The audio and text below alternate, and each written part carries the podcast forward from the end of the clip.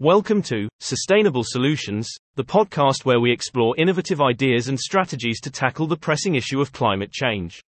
I'm your host, Josh, and today we have a fascinating topic to discuss: the role of carbon pricing in addressing climate change and incentivizing green investments. Joining me is our expert guest, Sam. Welcome, Sam. Thanks, Josh. I'm excited to be here and talk about this critical aspect of combating climate change. Fantastic. So, let's start with the basics. Sam, can you explain what carbon pricing is and how it works? Absolutely, Josh. Carbon pricing is a market-based mechanism designed to reduce greenhouse gas emissions by placing a financial cost on carbon dioxide and other greenhouse gas emissions. The idea is to create an economic incentive for businesses and individuals to reduce their emissions.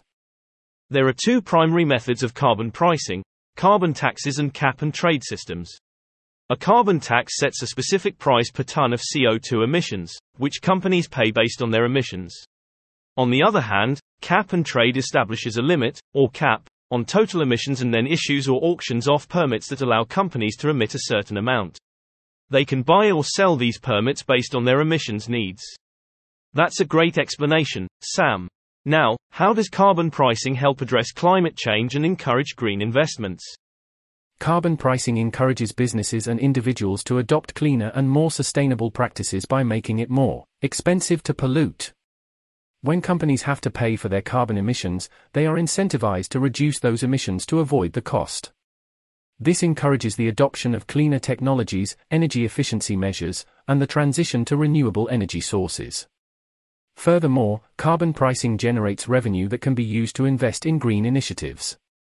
Governments can use the funds to support renewable energy projects, research and development of clean technologies, and provide incentives for businesses and individuals to make sustainable choices. This creates a positive feedback loop, where the revenue generated from carbon pricing is reinvested in the transition to a low-carbon economy. That's fascinating, Sam. It seems like carbon pricing can be an effective tool in combating climate change. But are there any challenges or criticisms associated with its implementation? Absolutely, Josh. One common criticism is that carbon pricing can potentially disproportionately affect low-income households. The increased costs of goods and services resulting from carbon pricing can be regressive, meaning they impact lower-income individuals more significantly. It's crucial to address this concern by designing policies that provide assistance to vulnerable communities and ensure a just transition to a low-carbon economy.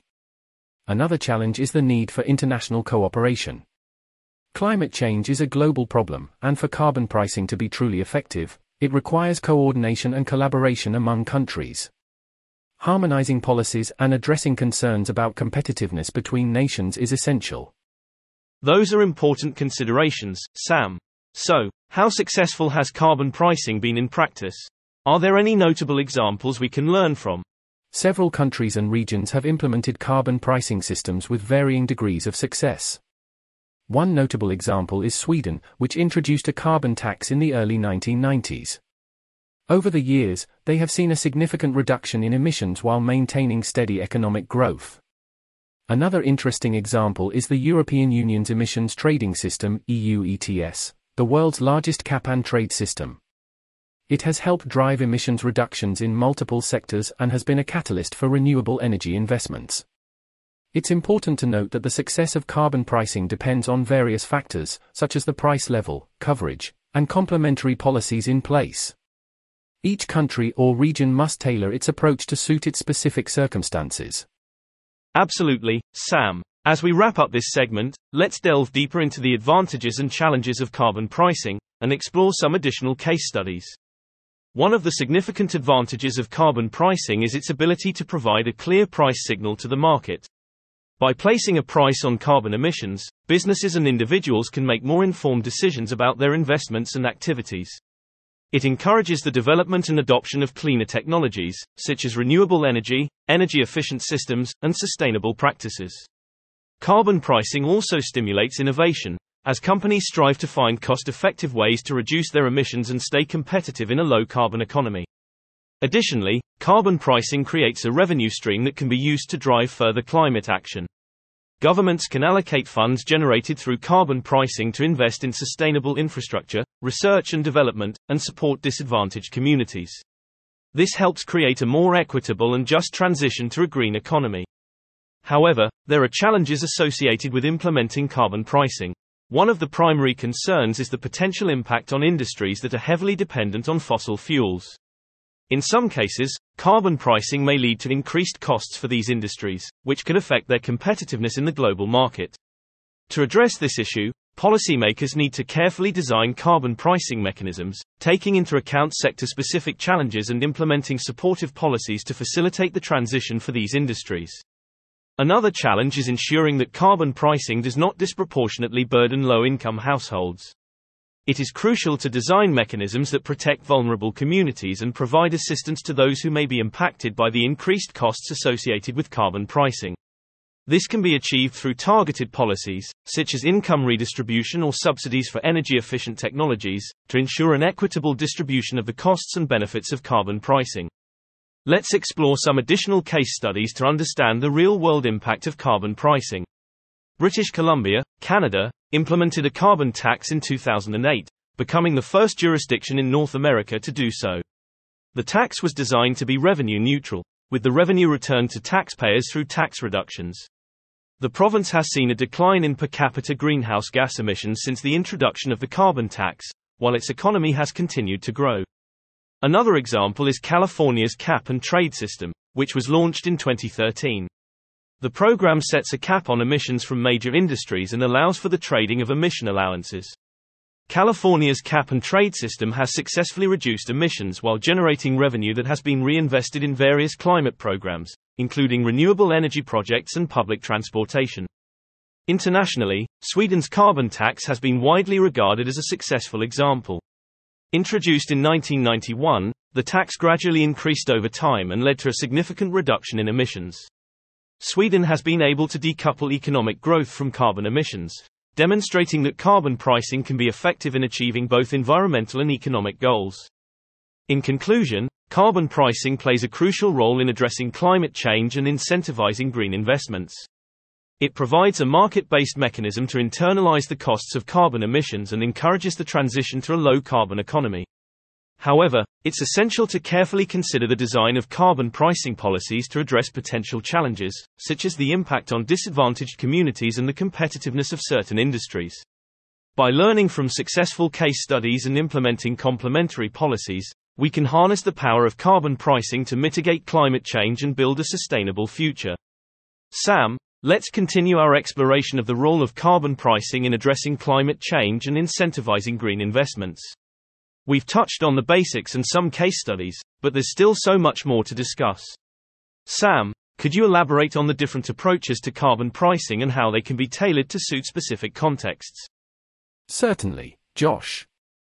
While carbon taxes and cap and trade systems are the two primary approaches to carbon pricing, there is flexibility in their design and implementation. Let's dive deeper into these options.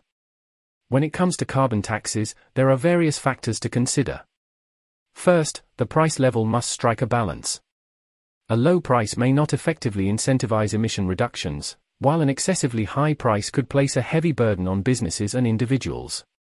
The revenue generated from carbon taxes can be used in different ways, such as investing in renewable energy projects, supporting climate adaptation measures, or providing tax rebates to mitigate the impact on lower-income households. It's important to consider the social and economic context to ensure an equitable and effective carbon tax policy. On the other hand, cap and trade systems offer flexibility in achieving emission reduction targets. These systems set a cap on overall emissions and issue, or auction off a limited number of permits that authorize emissions up to a certain level. This approach creates a market for trading permits, allowing companies to buy or sell them based on their emission needs. The advantage of cap and trade systems is that they provide a predictable emissions trajectory, while allowing the market to determine the price of permits. This flexibility enables industries to find the most cost-effective ways to reduce emissions, fostering innovation and efficiency gains. However, it's essential to carefully consider the coverage and allocation of permits in cap and trade systems. Determining which industries or sectors are included, and how permits are distributed can have a significant impact on the effectiveness and equity of the system. It's crucial to avoid creating loopholes or windfall profits for certain industries, and ensure that emission reductions are achieved across the board. Another aspect to consider is the potential for linking carbon pricing systems across regions or countries. Linking allows for a broader market, increasing efficiency and reducing costs. When different jurisdictions collaborate, they can establish a common carbon price and enable the trading of permits between them. The European Union has successfully linked its emissions trading system with other countries and regions, expanding the scope and impact of carbon pricing.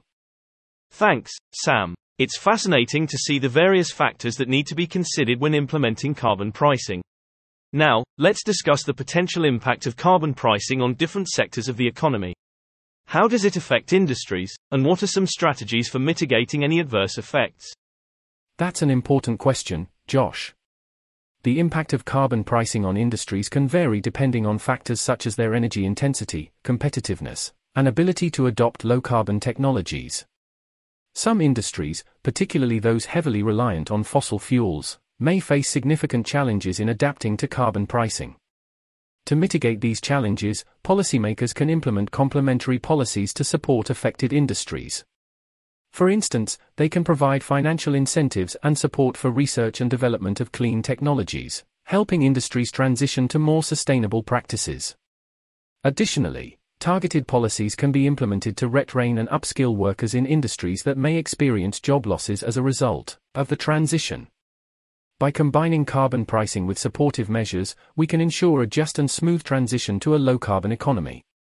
Moreover, it's essential to consider the potential for leakage, where industries may relocate to regions with lower or no carbon pricing, resulting in increased emissions elsewhere. To address this, policymakers can explore border carbon adjustments. These adjustments impose a tariff on imports from countries that do not have equivalent carbon pricing measures, leveling the playing field. Let's continue our exploration of the role of carbon pricing in addressing climate change and incentivizing green investments. We've touched on the basics and some case studies, but there's still so much more to discuss. Sam, could you elaborate on the different approaches to carbon pricing and how they can be tailored to suit specific contexts? Certainly, Josh. While carbon taxes and cap and trade systems are the two primary approaches to carbon pricing, there is flexibility in their design and implementation. Let's dive deeper into these options. When it comes to carbon taxes, there are various factors to consider. First, the price level must strike a balance.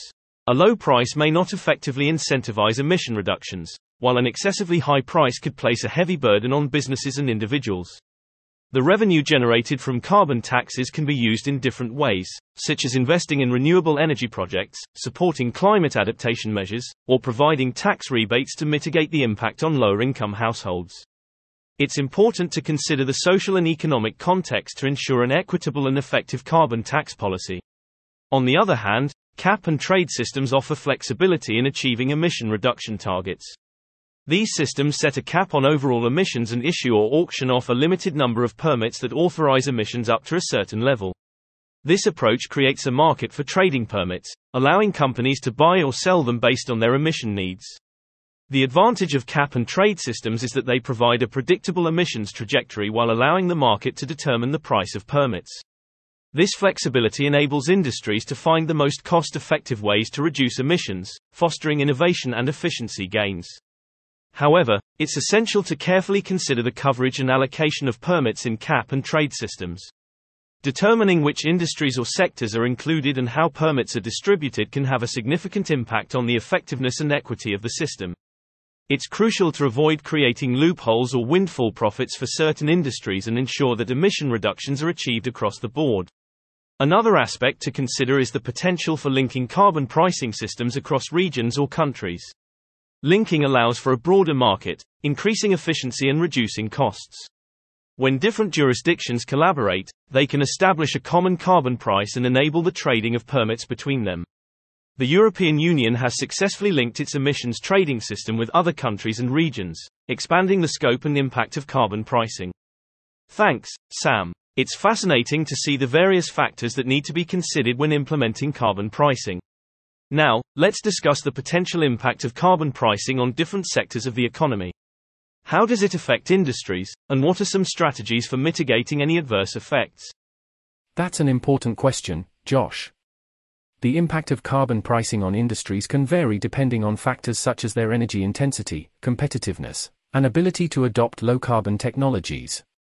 Some industries, particularly those heavily reliant on fossil fuels, may face significant challenges in adapting to carbon pricing.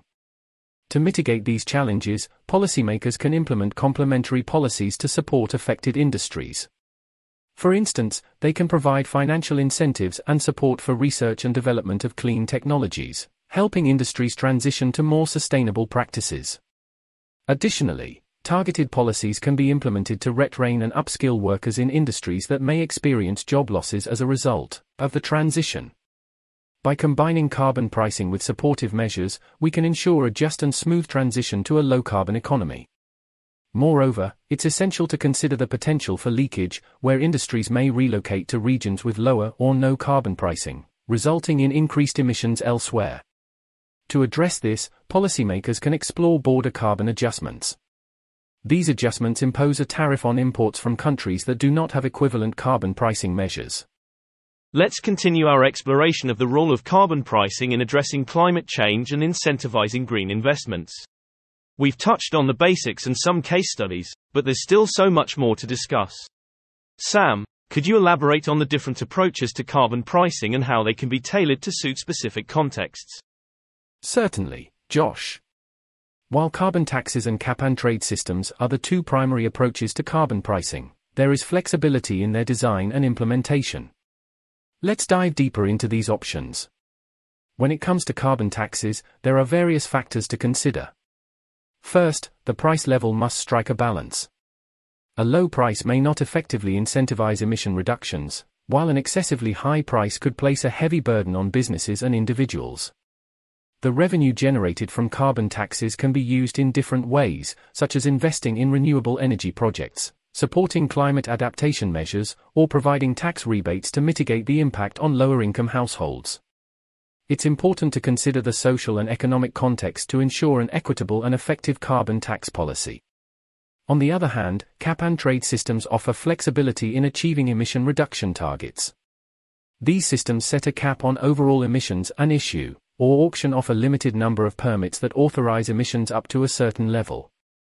This approach creates a market for trading permits, allowing companies to buy or sell them based on their emission needs.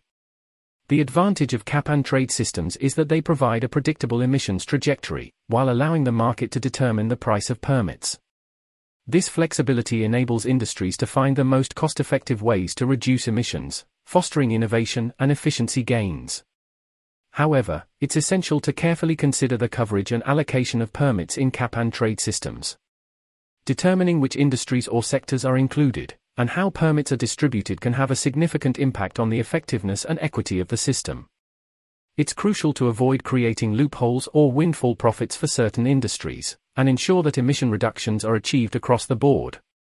Another aspect to consider is the potential for linking carbon pricing systems across regions or countries. Linking allows for a broader market, increasing efficiency and reducing costs. When different jurisdictions collaborate, they can establish a common carbon price and enable the trading of permits between them. The European Union has successfully linked its emissions trading system with other countries and regions, expanding the scope and impact of carbon pricing. Thanks, Sam. It's fascinating to see the various factors that need to be considered when implementing carbon pricing. Now, let's discuss the potential impact of carbon pricing on different sectors of the economy. How does it affect industries, and what are some strategies for mitigating any adverse effects? That's an important question, Josh. The impact of carbon pricing on industries can vary depending on factors such as their energy intensity, competitiveness, and ability to adopt low-carbon technologies. Some industries, particularly those heavily reliant on fossil fuels, may face significant challenges in adapting to carbon pricing. To mitigate these challenges, policymakers can implement complementary policies to support affected industries. For instance, they can provide financial incentives and support for research and development of clean technologies, helping industries transition to more sustainable practices. Additionally, targeted policies can be implemented to retrain and upskill workers in industries that may experience job losses as a result of the transition. By combining carbon pricing with supportive measures, we can ensure a just and smooth transition to a low-carbon economy. Moreover, it's essential to consider the potential for leakage, where industries may relocate to regions with lower or no carbon pricing, resulting in increased emissions elsewhere. To address this, policymakers can explore border carbon adjustments. These adjustments impose a tariff on imports from countries that do not have equivalent carbon pricing measures. Absolutely, Sam. Let's continue our exploration of the role of carbon pricing in addressing climate change and incentivizing green investments. We've touched on the basics and some case studies, but there's still so much more to discuss. Sam, could you elaborate on the different approaches to carbon pricing and how they can be tailored to suit specific contexts?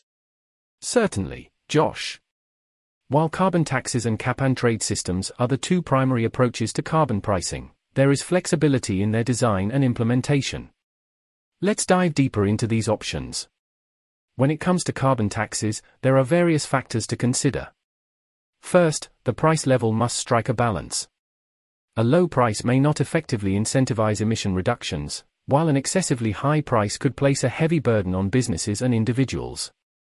The revenue generated from carbon taxes can be used in different ways, such as investing in renewable energy projects, supporting climate adaptation measures, or providing tax rebates to mitigate the impact on lower-income households.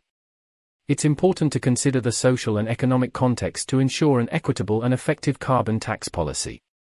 On the other hand, cap-and-trade systems offer flexibility in achieving emission reduction targets. These systems set a cap on overall emissions and issue, or auction off a limited number of permits that authorize emissions up to a certain level. This approach creates a market for trading permits, allowing companies to buy or sell them based on their emission needs.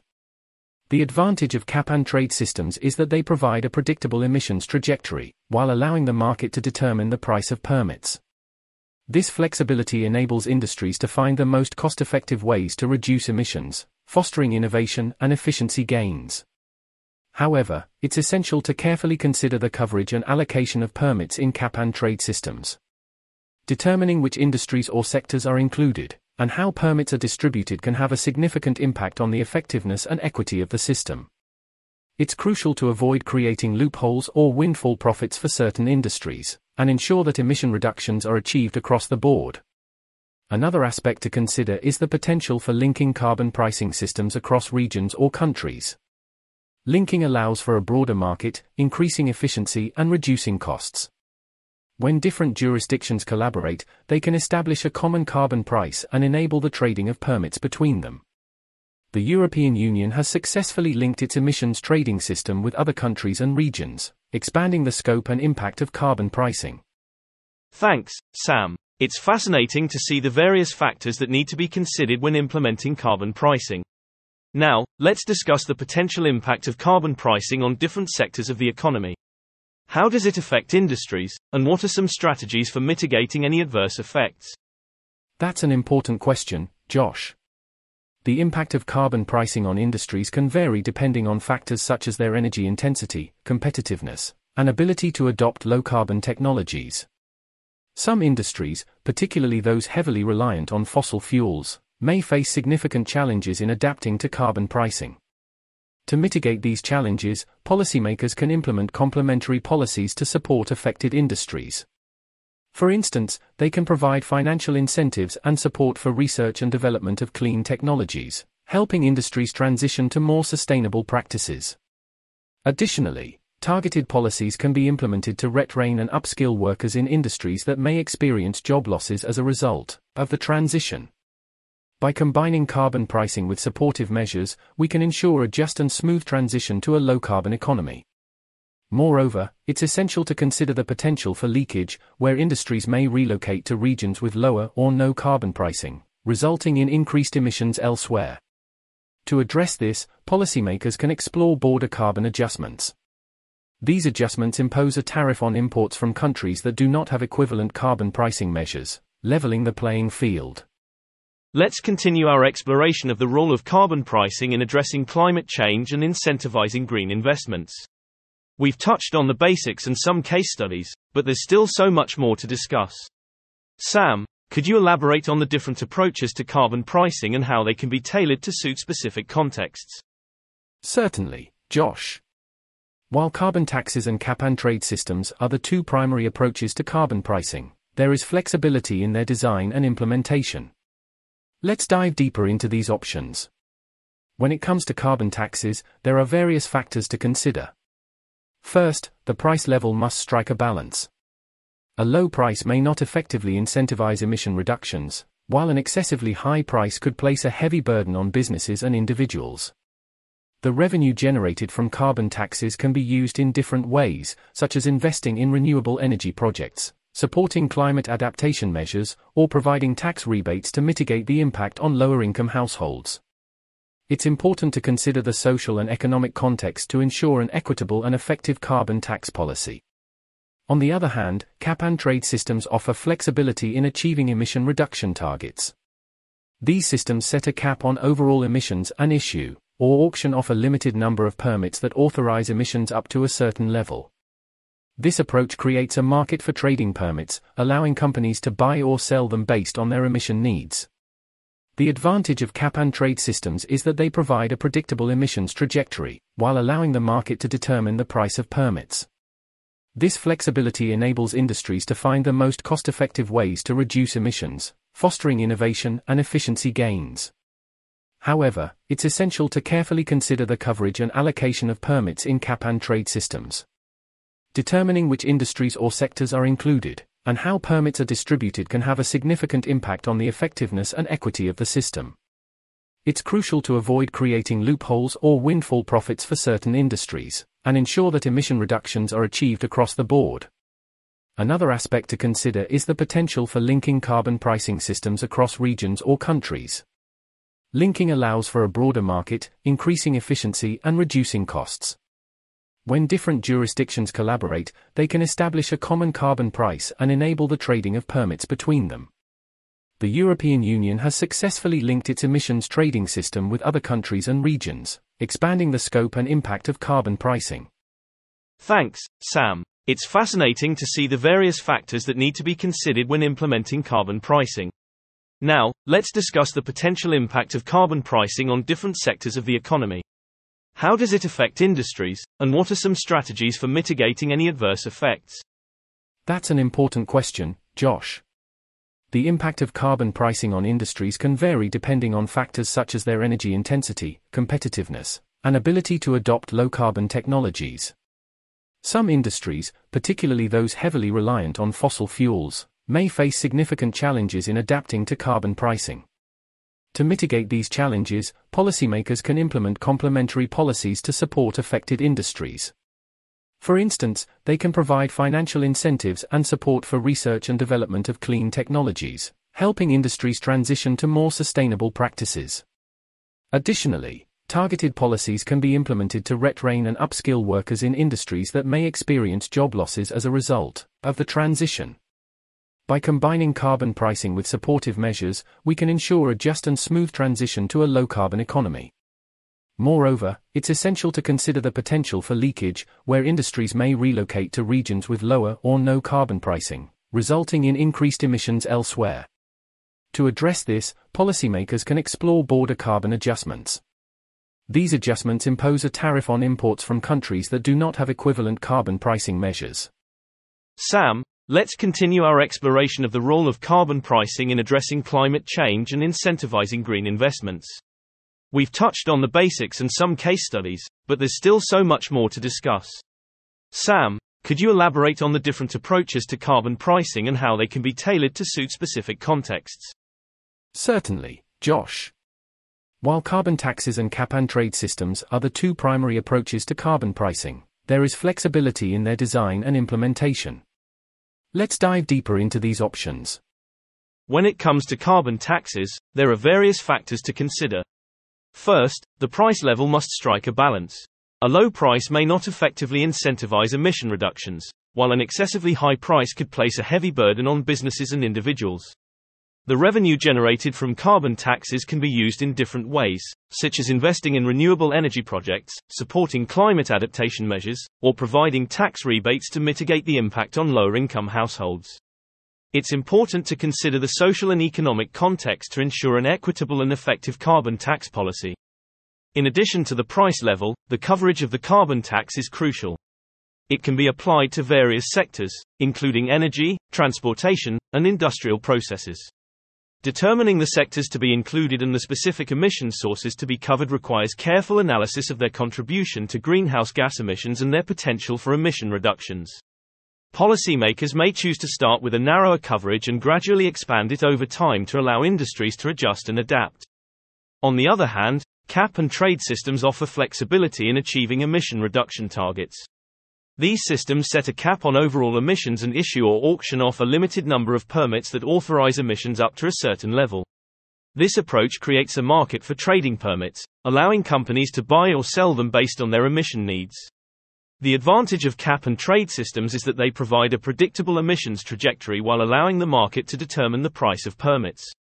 This flexibility enables industries to find the most cost-effective ways to reduce emissions, fostering innovation and efficiency gains. When designing a cap and trade system, policymakers need to carefully consider the initial allocation of permits.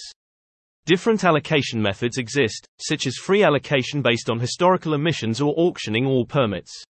Each method has its advantages and disadvantages, and the choice depends on the policy goals, equity considerations, and political feasibility. Additionally, the frequency of permit allocation and adjustments to the cap over time should be carefully monitored and adjusted to ensure the effectiveness and integrity of the system. However, it's essential to carefully consider the coverage and allocation of permits in cap and trade systems. Determining which industries or sectors are included and how permits are distributed can have a significant impact on the effectiveness and equity of the system. It's crucial to avoid creating loopholes or windfall profits for certain industries and ensure that emission reductions are achieved across the board. Another aspect to consider is the potential for linking carbon pricing systems across regions or countries. Linking allows for a broader market, increasing efficiency and reducing costs. When different jurisdictions collaborate, they can establish a common carbon price and enable the trading of permits between them. The European Union has successfully linked its emissions trading system with other countries and regions, expanding the scope and impact of carbon pricing. Thanks, Sam. It's fascinating to see the various factors that need to be considered when implementing carbon pricing. Now, let's discuss the potential impact of carbon pricing on different sectors of the economy. How does it affect industries, and what are some strategies for mitigating any adverse effects? That's an important question, Josh. The impact of carbon pricing on industries can vary depending on factors such as their energy intensity, competitiveness, and ability to adopt low-carbon tools. Absolutely, Sam. Let's continue our exploration of the role of carbon pricing in addressing climate change and incentivizing green investments. We've touched on the basics and some case studies, but there's still so much more to discuss. Sam, could you elaborate on the different approaches to carbon pricing and how they can be tailored to suit specific contexts? Certainly, Josh. While carbon taxes and cap and trade systems are the two primary approaches to carbon pricing, there is flexibility in their design and implementation. Let's dive deeper into these options. When it comes to carbon taxes, there are various factors to consider. First, the price level must strike a balance. A low price may not effectively incentivize emission reductions, while an excessively high price could place a heavy burden on businesses and individuals. The revenue generated from carbon taxes can be used in different ways, such as investing in renewable energy projects, supporting climate adaptation measures, or providing tax rebates to mitigate the impact on lower-income households. It's important to consider the social and economic context to ensure an equitable and effective carbon tax policy. In addition to the price level, the coverage of the carbon tax is crucial. It can be applied to various sectors, including energy, transportation, and industrial processes. Determining the sectors to be included and the specific emission sources to be covered requires careful analysis of their contribution to greenhouse gas emissions and their potential for emission reductions. Policymakers may choose to start with a narrower coverage and gradually expand it over time to allow industries to adjust and adapt. Moreover, policymakers must also consider the potential for carbon leakage when implementing carbon taxes. Carbon leakage occurs when businesses move their operations to regions with lower or no carbon pricing, potentially increasing global emissions. To address this issue, policymakers can introduce measures such as border carbon adjustments or carbon tariffs on imported goods from countries without equivalent carbon pricing policies. These adjustments ensure a level playing field for domestic industries and discourage the relocation of emissions-intensive activities to jurisdictions with less stringent climate policies. On the other hand, cap and trade systems offer flexibility in achieving emission reduction targets. These systems set a cap on overall emissions and issue or auction off a limited number of permits that authorize emissions up to a certain level. This approach creates a market for trading permits, allowing companies to buy or sell them based on their emission needs.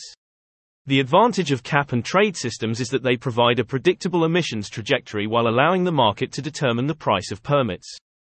This flexibility enables industries to find the most cost-effective ways to reduce emissions, fostering innovation and efficiency gains. When designing a cap and trade system, policymakers need to carefully consider the initial allocation of permits. Different allocation methods exist, such as free allocation based on historical emissions or auctioning all permits. Each method has its advantages and disadvantages, and the choice depends on the policy goals, equity considerations, and political feasibility. Additionally, the frequency of permit allocation and adjustments to the cap over time should be carefully monitored and adjusted to ensure the effectiveness and integrity of the system. To ensure the environmental effectiveness of cap and trade systems, mechanisms for offsetting emissions should be considered. Offset projects allow entities to invest in activities that reduce emissions outside the capped sectors.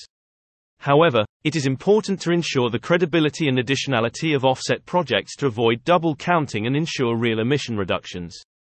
However, it's essential to carefully consider the coverage and allocation of permits in cap and trade systems. Determining which industries or sectors are included and how permits are distributed can have a significant impact on the effectiveness and equity of the system. It's crucial to avoid creating loopholes or windfall profits for certain industries and ensure that emission reductions are achieved across the board. Another aspect to consider is the potential for linking carbon pricing systems across regions or countries. Let's continue our exploration of the role of carbon pricing in addressing climate change and incentivizing green investments.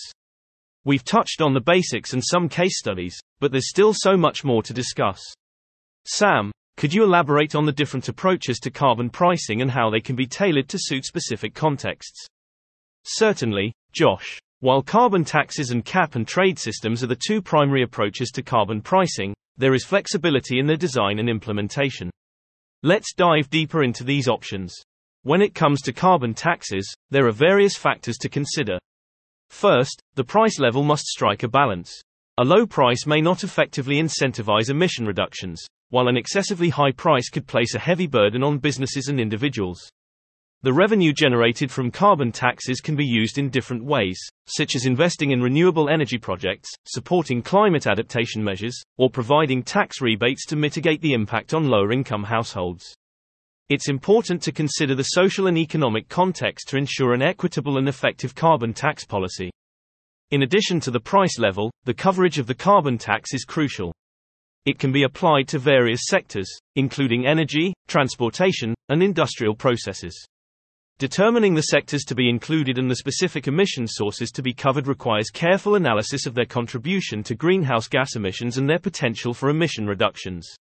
Policymakers may choose to start with a narrower coverage and gradually expand it over time to allow industries to adjust and adapt. Moreover, policymakers must also consider the potential for carbon leakage when implementing carbon taxes. Carbon leakage occurs when businesses move their operations to regions with lower or no carbon pricing, potentially increasing global emissions.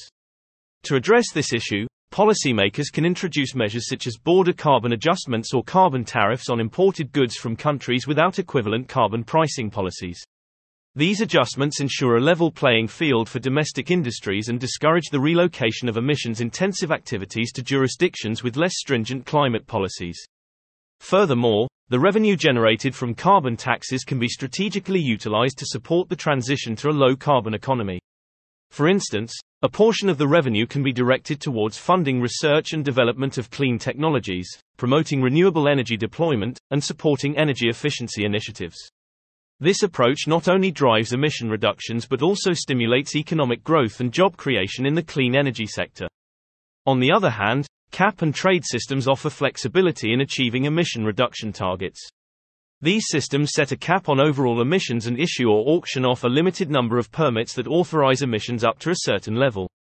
This approach creates a market for trading permits, allowing companies to buy or sell them based on their emission needs. The advantage of cap and trade systems is that they provide a predictable emissions trajectory while allowing the market to determine the price of permits. This flexibility enables industries to find the most cost-effective ways to reduce emissions, fostering innovation and efficiency gains. When designing a cap and trade system, policymakers need to carefully consider the initial allocation of permits. Different allocation methods exist, such as free allocation based on historical emissions or auctioning all permits. Each method has its advantages and disadvantages, and the choice depends on the policy goals, equity considerations, and political feasibility. Additionally, the frequency of permit allocation and adjustments to the cap over time should be carefully monitored and adjusted to ensure the effectiveness and integrity of the system. To ensure the environmental effectiveness of cap and trade systems, mechanisms for offsetting emissions should be considered. Offset projects allow entities to invest in activities that reduce emissions outside the capped sectors. However, it is important to ensure the credibility and additionality of offset projects to avoid double counting and ensure real emission reductions. It's worth noting that combining carbon taxes and cap and trade systems can also be an effective approach. Absolutely, Sam. Let's continue our exploration of the role of carbon pricing in addressing climate change and incentivizing green investments. We've touched on the basics and some case studies, but there's still so much more to discuss. Sam, could you elaborate on the different approaches to carbon pricing and how they can be tailored to suit specific contexts?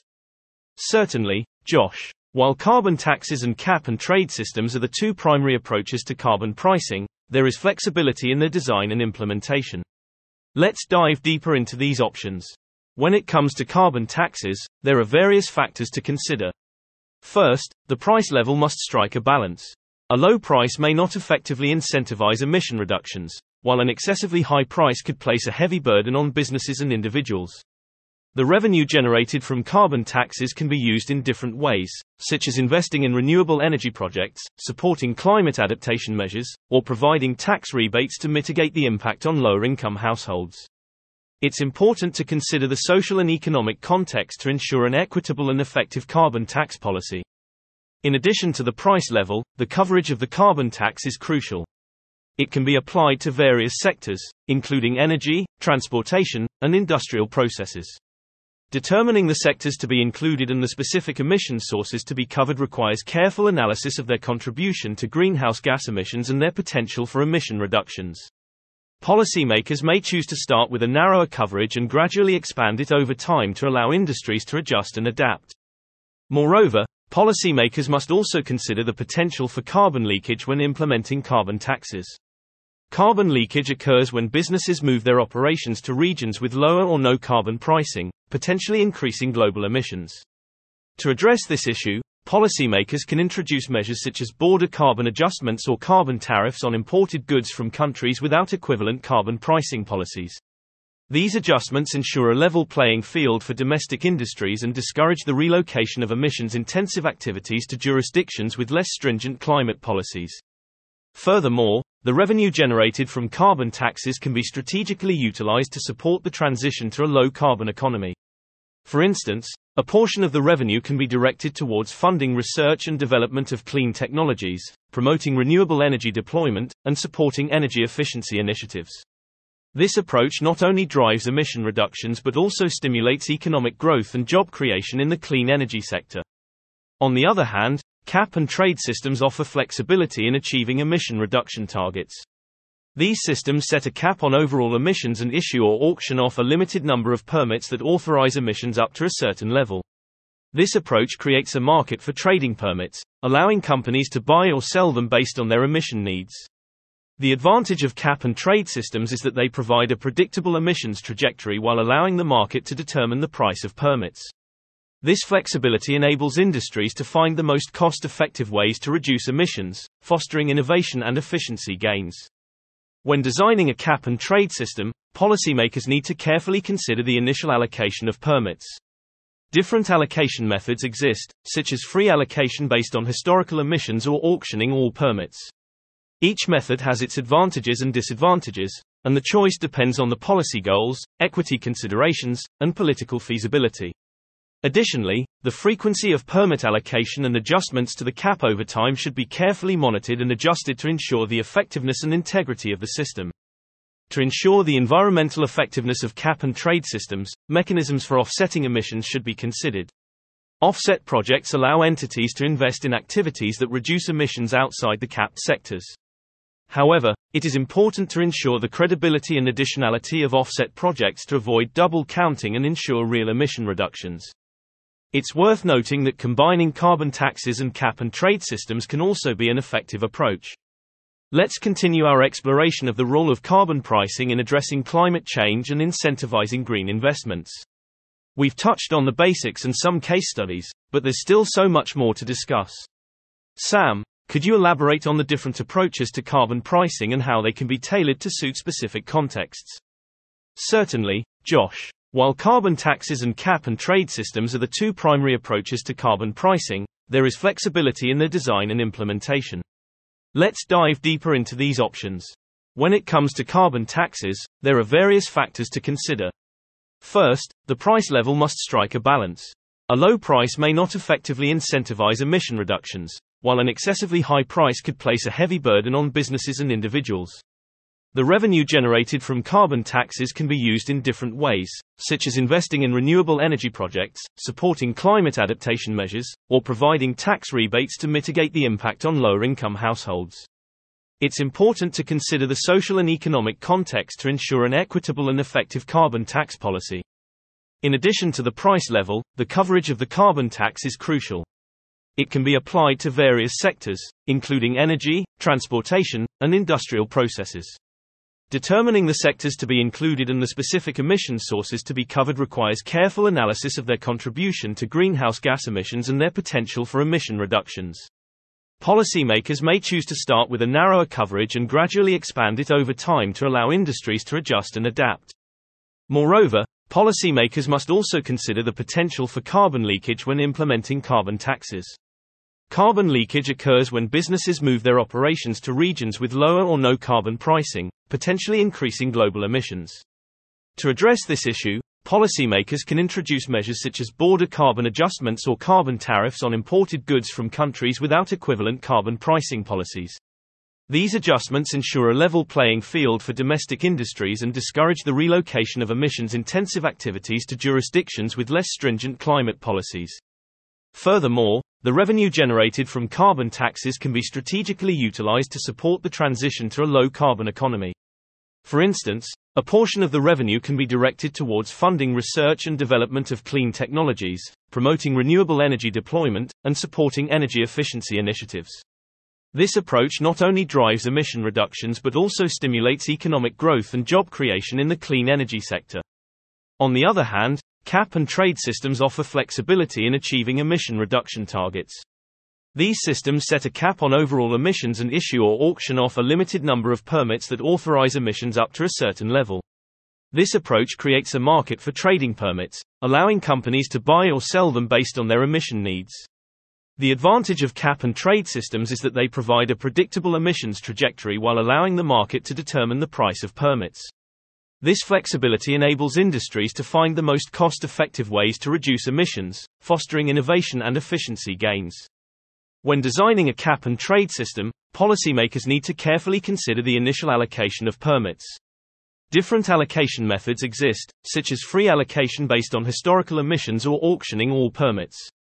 Each method has its advantages and disadvantages, and the choice depends on the policy goals, equity considerations, and political feasibility. Additionally, the frequency of permit allocation and adjustments to the cap over time should be carefully monitored and adjusted to ensure the effectiveness and integrity of the system. To ensure the environmental effectiveness of cap and trade systems, mechanisms for offsetting emissions should be considered. Offset projects allow entities to invest in activities that reduce emissions outside the capped sectors. However, it is important to ensure the credibility and additionality of offset projects to avoid double counting and ensure real emission reductions. It's worth noting that combining carbon taxes and cap and trade systems can also be an effective approach. Absolutely, Sam. Let's continue our exploration of the role of carbon pricing in addressing climate change and incentivizing green investments. We've touched on the basics and some case studies, but there's still so much more to discuss. Sam, could you elaborate on the different approaches to carbon pricing and how they can be tailored to suit specific contexts? Certainly, Josh. While carbon taxes and cap and trade systems are the two primary approaches to carbon pricing, there is flexibility in their design and implementation. Let's dive deeper into these options. When it comes to carbon taxes, there are various factors to consider. First, the price level must strike a balance. A low price may not effectively incentivize emission reductions, while an excessively high price could place a heavy burden on businesses and individuals. The revenue generated from carbon taxes can be used in different ways, such as investing in renewable energy projects, supporting climate adaptation measures, or providing tax rebates to mitigate the impact on lower-income households. It's important to consider the social and economic context to ensure an equitable and effective carbon tax policy. In addition to the price level, the coverage of the carbon tax is crucial. It can be applied to various sectors, including energy, transportation, and industrial processes. Determining the sectors to be included and the specific emission sources to be covered requires careful analysis of their contribution to greenhouse gas emissions and their potential for emission reductions. Policymakers may choose to start with a narrower coverage and gradually expand it over time to allow industries to adjust and adapt. Moreover, policymakers must also consider the potential for carbon leakage when implementing carbon taxes. Carbon leakage occurs when businesses move their operations to regions with lower or no carbon pricing, potentially increasing global emissions. To address this issue, policymakers can introduce measures such as border carbon adjustments or carbon tariffs on imported goods from countries without equivalent carbon pricing policies. These adjustments ensure a level playing field for domestic industries and discourage the relocation of emissions-intensive activities to jurisdictions with less stringent climate policies. Furthermore, the revenue generated from carbon taxes can be strategically utilized to support the transition to a low-carbon economy. For instance, a portion of the revenue can be directed towards funding research and development of clean technologies, promoting renewable energy deployment, and supporting energy efficiency initiatives. This approach not only drives emission reductions but also stimulates economic growth and job creation in the clean energy sector. On the other hand, cap and trade systems offer flexibility in achieving emission reduction targets. These systems set a cap on overall emissions and issue or auction off a limited number of permits that authorize emissions up to a certain level. This approach creates a market for trading permits, allowing companies to buy or sell them based on their emission needs. The advantage of cap and trade systems is that they provide a predictable emissions trajectory while allowing the market to determine the price of permits. This flexibility enables industries to find the most cost-effective ways to reduce emissions, fostering innovation and efficiency gains. When designing a cap-and-trade system, policymakers need to carefully consider the initial allocation of permits. Different allocation methods exist, such as free allocation based on historical emissions or auctioning all permits. Each method has its advantages and disadvantages, and the choice depends on the policy goals, equity considerations, and political feasibility. Additionally, the frequency of permit allocation and adjustments to the cap over time should be carefully monitored and adjusted to ensure the effectiveness and integrity of the system. To ensure the environmental effectiveness of cap and trade systems, mechanisms for offsetting emissions should be considered. Offset projects allow entities to invest in activities that reduce emissions outside the capped sectors. However, it is important to ensure the credibility and additionality of offset projects to avoid double counting and ensure real emission reductions. It's worth noting that combining carbon taxes and cap and trade systems can also be an effective approach. Let's continue our exploration of the role of carbon pricing in addressing climate change and incentivizing green investments. We've touched on the basics and some case studies, but there's still so much more to discuss. Sam, could you elaborate on the different approaches to carbon pricing and how they can be tailored to suit specific contexts? Certainly, Josh. While carbon taxes and cap and trade systems are the two primary approaches to carbon pricing, there is flexibility in their design and implementation. Let's dive deeper into these options. When it comes to carbon taxes, there are various factors to consider. First, the price level must strike a balance. A low price may not effectively incentivize emission reductions, while an excessively high price could place a heavy burden on businesses and individuals. Finding the right price point involves considering the social, economic, and environmental implications. Careful analysis and modeling can help determine an optimal price that maximizes emission reductions while maintaining economic competitiveness and fairness. The revenue generated from carbon taxes can be utilized in different ways. It can be invested in renewable energy projects, such as solar and wind farms, to accelerate the transition to a low-carbon energy system. Funding research and development in clean technologies and innovation can drive technological advancements and cost reductions, making green solutions more accessible and affordable. Additionally, supporting climate adaptation measures, such as building resilient infrastructure and enhancing disaster preparedness, can help communities cope with the impacts of climate change. Furthermore, carbon tax revenue can be used to provide financial support to vulnerable populations. This can include providing tax rebates or income transfers to low-income households to mitigate the potential burden of increased energy costs. By incorporating progressive elements into the tax structure, policymakers can ensure that the carbon tax remains equitable and does not disproportionately impact those with limited resources. In addition to the price level and revenue allocation, the design of the carbon tax should account for sector-specific considerations. Some sectors, such as heavy industry or agriculture, may require different pricing mechanisms or exemptions due to unique challenges or long-term transition requirements.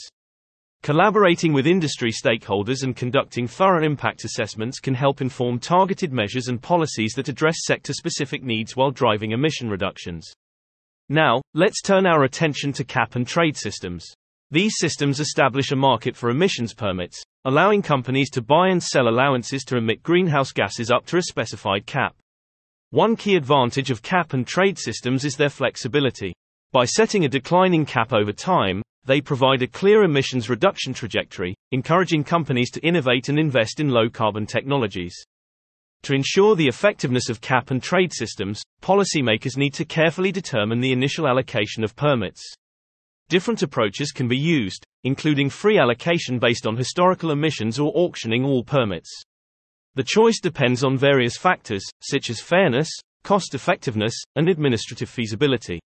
A well-designed allocation system can prevent windfall profits and ensure a level playing field while encouraging emission reductions across industries. To enhance the environmental integrity of cap and trade systems, measures should be in place to avoid offsetting emissions reductions within the capped sectors. Additionally, mechanisms for offsetting emissions outside the capped sectors can be implemented. However, it's crucial to ensure that offset projects are verifiable, additional, and transparent. This ensures that the emission reductions achieved through offsets are real and contribute to overall climate goals. Furthermore, cap and trade systems can be linked across jurisdictions, creating broader carbon markets. This linking allows for the trading of permits between different regions, increasing market efficiency and reducing compliance costs. Linking can also enhance ambition by aligning emission reduction efforts and creating a more consistent carbon price signal across jurisdictions. It's important to note that carbon pricing alone is not a silver bullet for addressing climate change. Absolutely, Sam. And to our listeners, thank you for tuning in to today's episode. We hope you found it informative and thought-provoking. Stay tuned for future episodes where we'll delve into more topics related to sustainability and the environment. Remember, together we can make a difference in the fight against climate change. Until next time, stay informed, stay engaged, and stay committed to building a greener future.